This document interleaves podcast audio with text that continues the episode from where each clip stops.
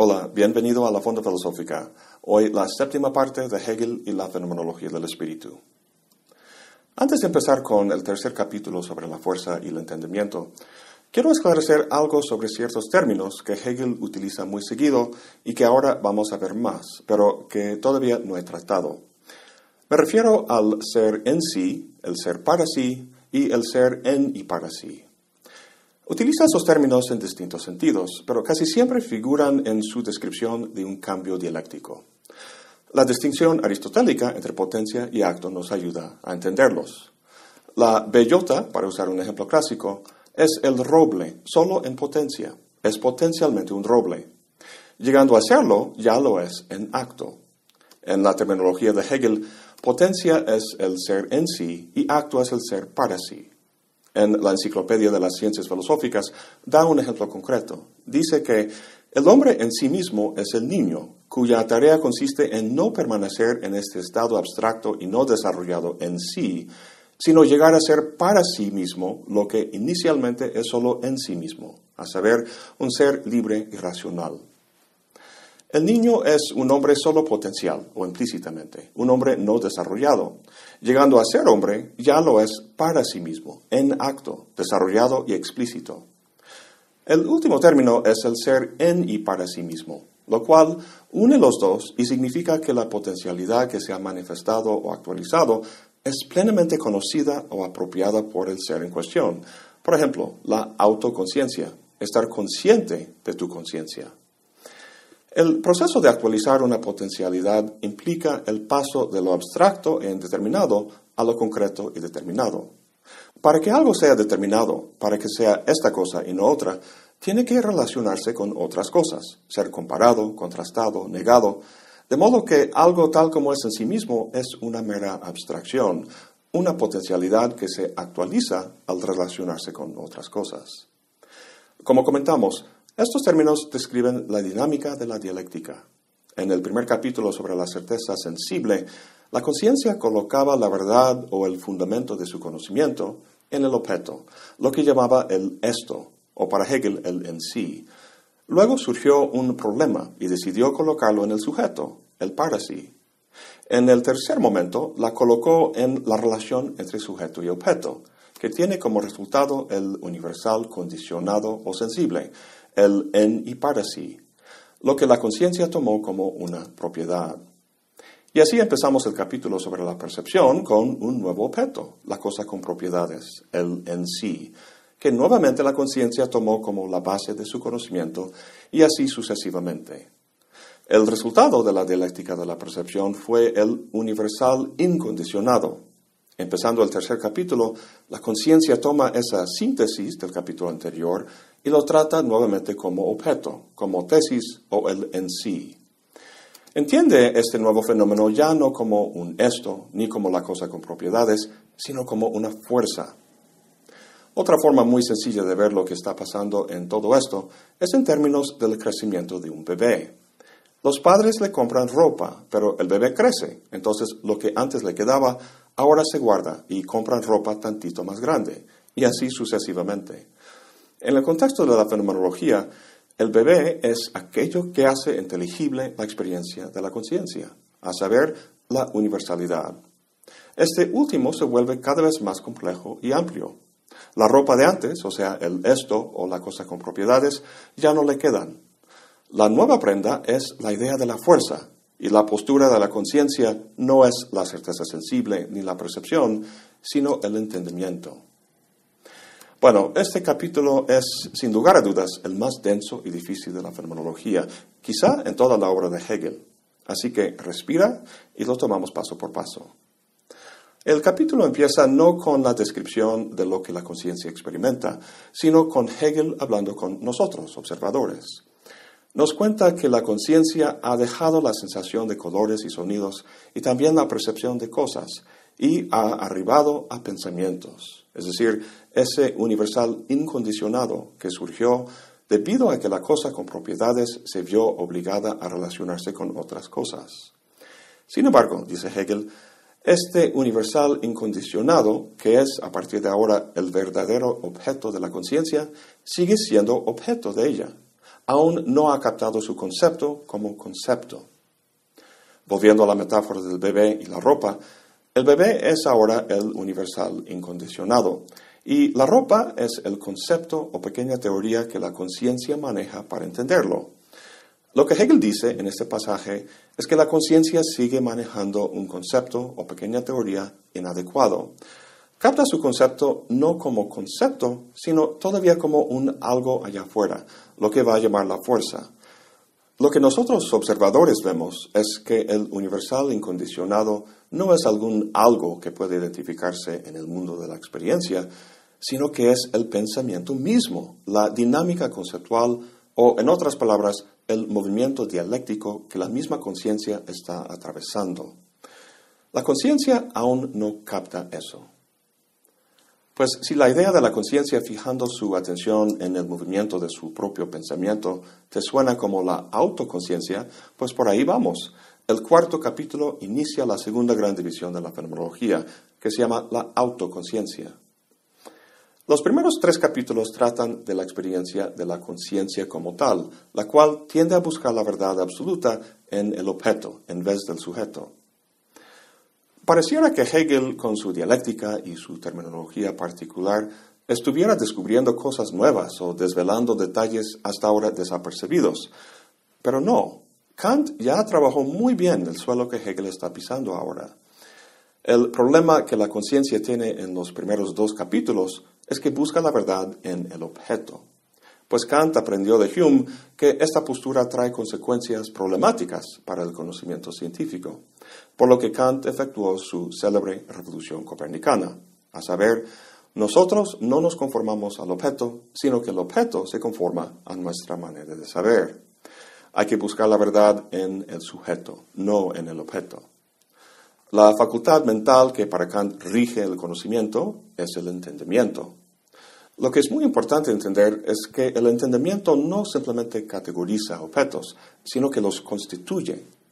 Obviamente no constituye objetos físicamente, sino epistémicamente, y eso al aplicar conceptos o categorías a intuiciones. Pues eso es lo que Hegel está diciendo, solo con otras palabras. La postura epistémica que maneja la conciencia ahora es el entendimiento. Por eso el capítulo se llama Fuerza y Entendimiento. Lo que Kant maneja como concepto, Hegel expresa con el término universal. El universal que surgió al final del primer capítulo fue un universal condicionado, condicionado por los sentidos, o sea, conceptos como rojo o duro.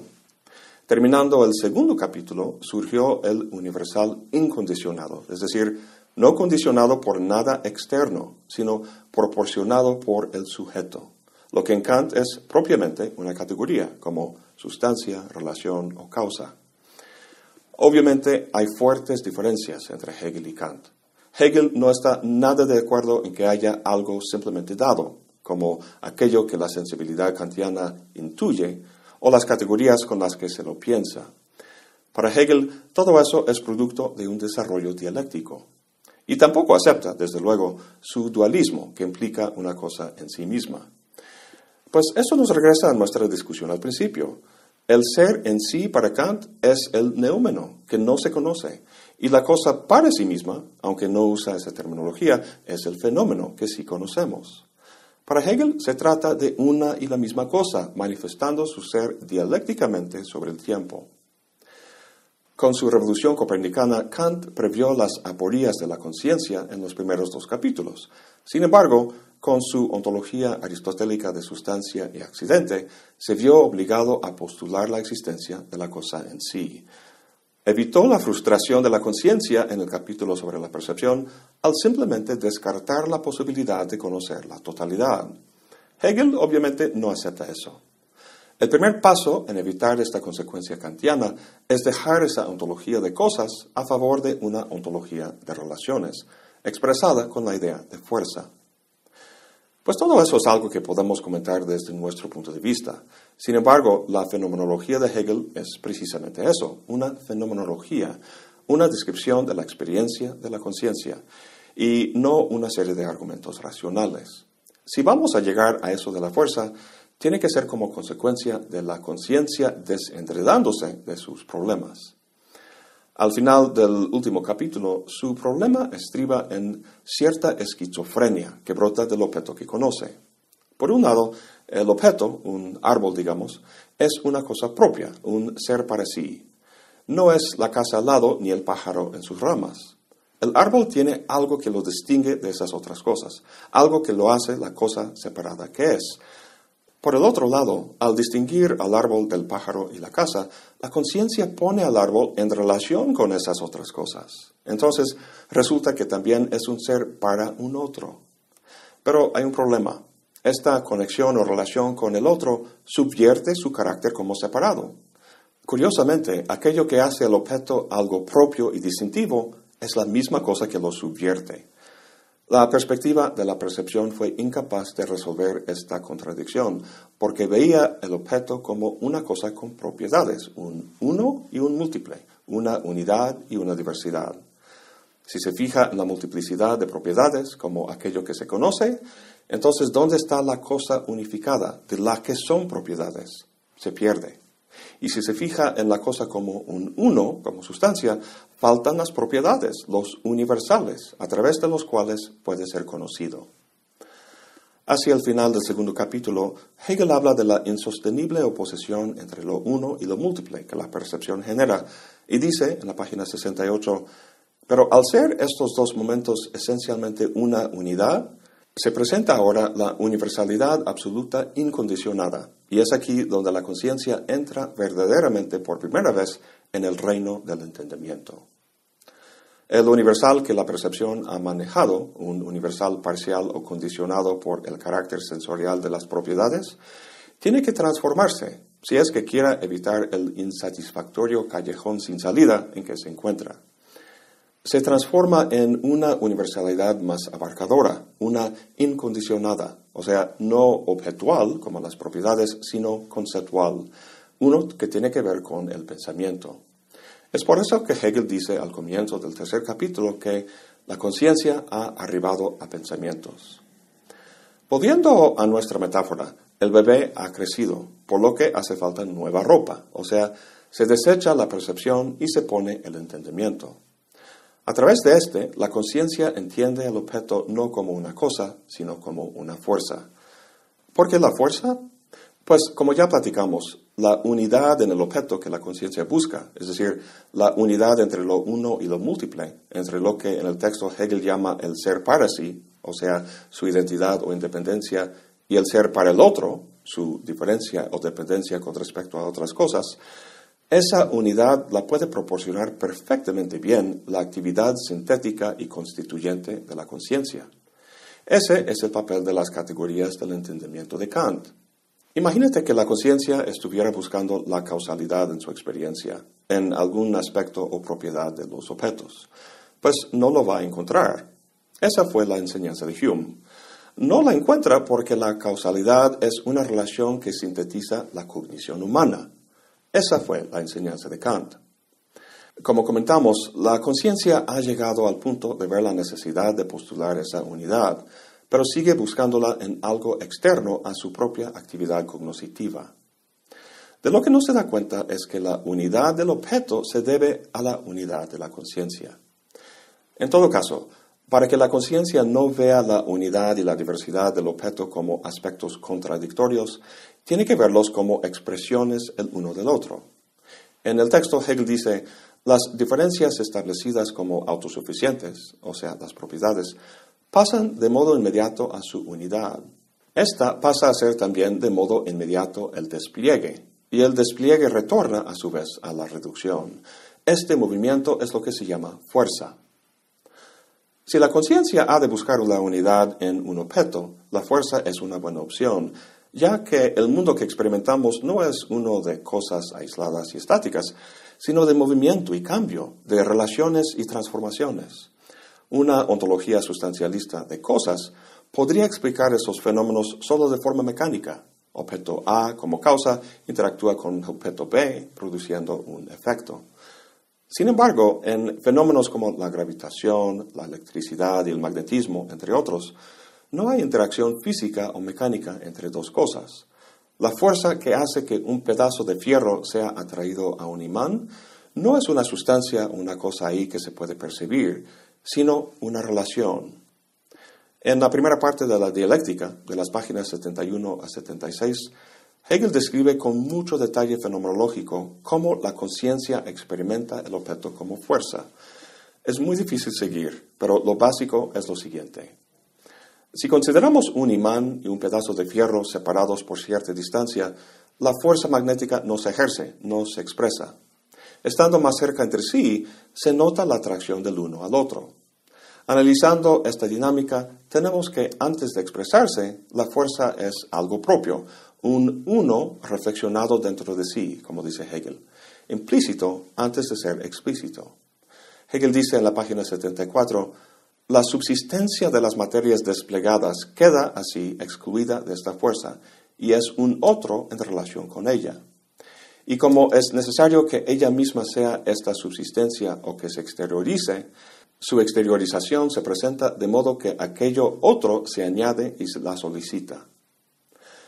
Bueno, con materias desplegadas, Hegel se refiere a lo que en la percepción eran las propiedades de la cosa, en este caso el fierro y el imán. Además, los plantea como algo fuera o exterior a la fuerza que la solicita, que la suscita a expresarse. Este momento de la dialéctica es muy importante. De la misma manera que el esto de la certeza sensible salió de su unidad atómica a encontrarse como una multiplicidad de aquí y ahora, y como la cosa de la percepción perdió su unidad al relacionarse con otras cosas, la fuerza propia, entendida como un uno, también saldrá de sí mismo, transformándose en algo más complejo. Hegel explica este paso recuperando una idea importante de la metafísica aristotélica, la de que la actualidad, el acto, es siempre anterior a la potencia. Como dice un amigo mío, para Aristóteles, ¿cuál vino primero, la gallina o el huevo?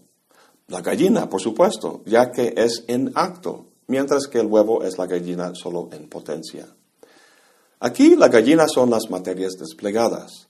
Estas no están ahí potencialmente, sino actualmente, y como tal puede suscitar a la fuerza, en tanto potencia, a que se exprese. En la cita anterior, Hegel llama esto que solicita a la fuerza un otro, algo exterior a la fuerza. Pero resulta que ese otro no puede ser más que una fuerza sí misma. Pues si el entendimiento capta su experiencia en términos de fuerzas, ¿de dónde podrían provenir esas materias o propiedades actuales sino de una fuerza, como la expresión de una fuerza? Entonces, tenemos dos fuerzas interactuando entre sí, una expresada, la otra no, una activa que solicita y la otra pasiva que es solicitada. Entre paréntesis, recuerda que la conciencia está buscando aquello que puede formar la base de su conocimiento. Ya no es el esto, ni la cosa con propiedades, sino ahora el extraño movimiento no perceptible de la fuerza. Sea como sea, la fuerza tiene que ser algo determinado y real para que sirva su función epistémica. A estas alturas, aunque hay dos fuerzas en relación, parece que tienen características o funciones distintas o determinadas, una pasiva y solicitada, la otra activa y solicitante. Sin embargo, esta distinción ahora se disuelve, ya que la fuerza expresada que solicita a la otra pudo haberse expresado solo al haber sido solicitada por la otra fuerza, o sea, solo si hubiera estado anteriormente en una condición no expresada, precisamente como la otra fuerza que ahora solicita. La distinción de cosas o funciones se difumina en un dinamismo de reciprocidad.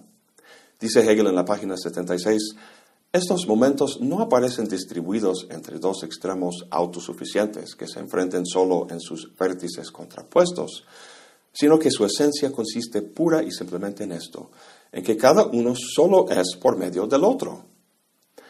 Viendo su experiencia en términos de la fuerza, la conciencia resuelve la aporía que surgía al ver el mundo en términos de cosas con propiedades. Recuerda que el ser para sí, la cosa como unitaria independiente, Perdía su identidad o unidad al relacionarse con otros, al verse como un ser para el otro. No podía lidiar con este conflicto. La fuerza, en cambio, no tiene ningún problema con esto. La identidad de la fuerza, lo que es, lo es precisamente mediante su relación con el otro. No puede ser lo que es salvo en su relación con el otro. Hegel continúa diciendo, el concepto de la fuerza se mantiene más bien como la esencia en su realidad efectiva o actual misma. La fuerza como efectivamente real, o sea, en acto, solo es pura y simplemente en la exteriorización o expresión, que no es otra cosa que un superarse de sí misma. Aquí vemos dos cosas. Primero, la fuerza no es como la conciencia originalmente la buscaba, una cosa propia en sí misma. La fuerza no es un potencial, un algo por ahí esperando expresarse. Como decía Nietzsche del rayo, el rayo no es una cosa ahí que a veces brilla y a veces no. El rayo no puede separarse como causa de su brillo, como efecto o expresión. El rayo es su expresión. Solo en una ontología sustancialista puede causa y efecto separarse.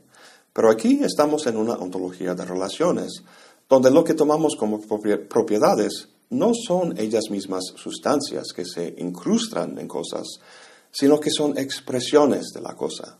Lo uno y lo múltiple, tan problemáticos para la postura sustancialista, están unidos ahora en el nuevo objeto de la conciencia, la fuerza. La segunda cosa que hay que notar en esta cita es la superación de la postura anterior en la nueva que hemos discutido aquí.